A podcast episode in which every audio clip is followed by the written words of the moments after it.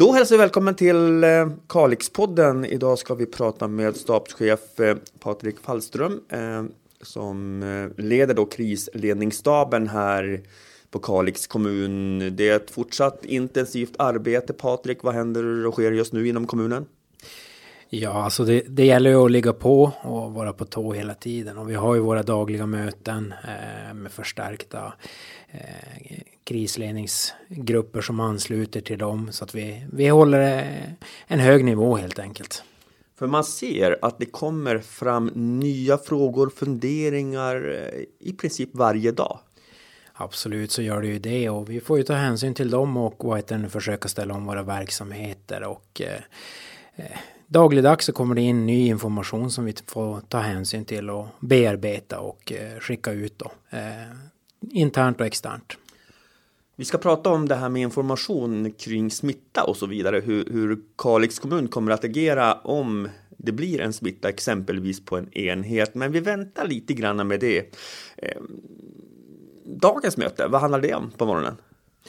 Ja, dagens möte är ju lite grann omvärldsbevakning då och sen sätter vi upp en dagordning och berör de punkterna som har kommit in så att vi håller oss ajour med det som händer och eh, tar ställning om vi måste besluta eh, att vidta några åtgärder eller annat. Jag vet bland annat att man pratade om utebadet. Det är en sån grej som man pratar om när det ska öppnas och om det ska öppnas i ordinarie tid och så vidare. Ja, absolut. Och, och där fanns vi, fann vi ingen anledning att, att skjuta upp den öppningen så att säga. Utan kan man vidmakthålla föreskrifter och allmänna råd från Folkhälsomyndigheten så, så får det fortgå med den öppning och den tidsplan som är aktuell. Skyddsutrustning är ju någonting som tas upp på varje möte nästan, oavsett om det handlar om Folkhälsomyndigheten eller om vi har stabsmöte och så vidare. Eh, och här har vi då också tagit upp det här under morgonen och pratat om skyddsutrustning, för det är ju så viktigt att det finns på plats. Absolut, det är ju en aktuell fråga varje dag. Den pratar vi om för att se att det finns inom kommunen så att säga. Och, och just nu så har vi ju tillgång till den utifrån de förutsättningarna vi har så att säga. Men sen vet man ju inte. Det, det är ju läget som, som får visa hur det, hur det blir och framtiden om vi får en hög belastning och så där. Men, men just nu så har vi tillgång till skyddsutrustning enligt vad socialtjänsten har rapporterat. Det är det som är så svårt. Man vet ju aldrig vad som händer imorgon. Eller nästa dag eller nästa vecka. Eh, och det är det som är så svårt att göra en planering. Ja, det är ju det och, och, det är det vi måste förhålla oss till att det är väldigt svårt. Vi har inga, eh, vi har ingen spåkula så att säga, utan det är eh, laga efter läge.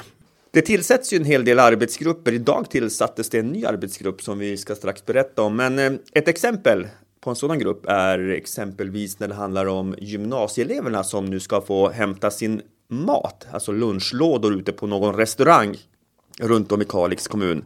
Eh, och det är ett politiskt fattas beslut som tog i krisledningsnämnden och sen tillsätter då tjänstemännen en arbetsgrupp och nu ska det då genomföras. Förhoppningsvis kommer det att börja från och med nästa vecka om allting går enligt planerna.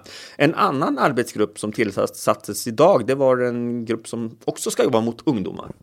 Absolut, vi har tillsatt då en arbetsgrupp med arbetsnamn Unga under coronakrisen som ska fokusera på ungdomar som mår sämre helt enkelt under det här för att det är ju så att många av de sociala sammanhangen har ju uteblivit för de här ungdomarna och då tittar vi över möjligheter för att erbjuda dem sociala sammanhang som ändå vidmakthåller då föreskrifter och allmänna råd. Men även också titta på möjlighet att stötta i utbildningssammanhang också. Jag tänkte avsluta den här podden. Eh, vi skulle kunna prata rätt länge om olika saker som vi gör i kommunen, men, men ni kan också läsa om dem på vår speciella coronasida. Kommunens ställningstagande när det handlar om information gentemot eventuellt smitta på ett boende. Ja, absolut. Det här har vi ju tänkt på från dag ett egentligen, hur vi ska vet, informera och vi har ju tänkt på det och att, att den informationen ska ju gå ut och vi ska vara transparenta samtidigt som vi vidmakthåller sekretess och tystnadsplikt så att vi vi har ju arbetat fram då en, en modell hur vi ska informera eh, på det sättet vi känner att vi, vi kan helt enkelt. Och där är ju eran avdelning då eh, nyckeln till att det kommer ut så fort som möjligt. Så att vi är transparenta och att vi inte eh, mörkar eller undanhåller någonting. Utan vi vill att, att informationen ska komma ut. Det är den information vi kan ge. För det är inte lätt det här. Eftersom det handlar väldigt mycket om sekretess när det handlar om Nej, exakt, utan vi förbereder oss för att vet, kunna ge konkret information om det blir så. Och där har vi arbetat fram då via er, din avdelning då Reine, informationsenheten nu, mallar helt enkelt hur vi ska förhålla oss till det. Och, och det ska ni ju då veta att eftersom vi har förberett de här så har vi också förberett att informera att eh, om det händer det här så, så kommer informationen gå ut så fort vi kan. Det var information om information det. Så kan det bli ibland faktiskt. Ehm, just nu förresten har en del personal i Kalix kommun fått en introduktion. Absolut, och det är kopplat till en annan arbetsgrupp som vi har nämnt i den här podden tidigare som fokuserar på att stötta samhällsviktig verksamhet då via socialtjänsten. Eh, och det är, vi kallar den för vårdnära service då, då vi introducerar vår egen personal att utföra vissa serviceåtgärder som är för att egentligen är till för att koppla löst då personal som kan då utföra vård eh, inom socialtjänsten då istället. Så att de har fått en introduktion idag och eh, förbereder sig på att omställas till att hjälpa till inom socialtjänsten. Bra Patrik, imorgon bitti igen så är det ett nytt stabsmöte. Eh, vet du just nu vad, vad du kommer att ta upp och leda i det här mötet?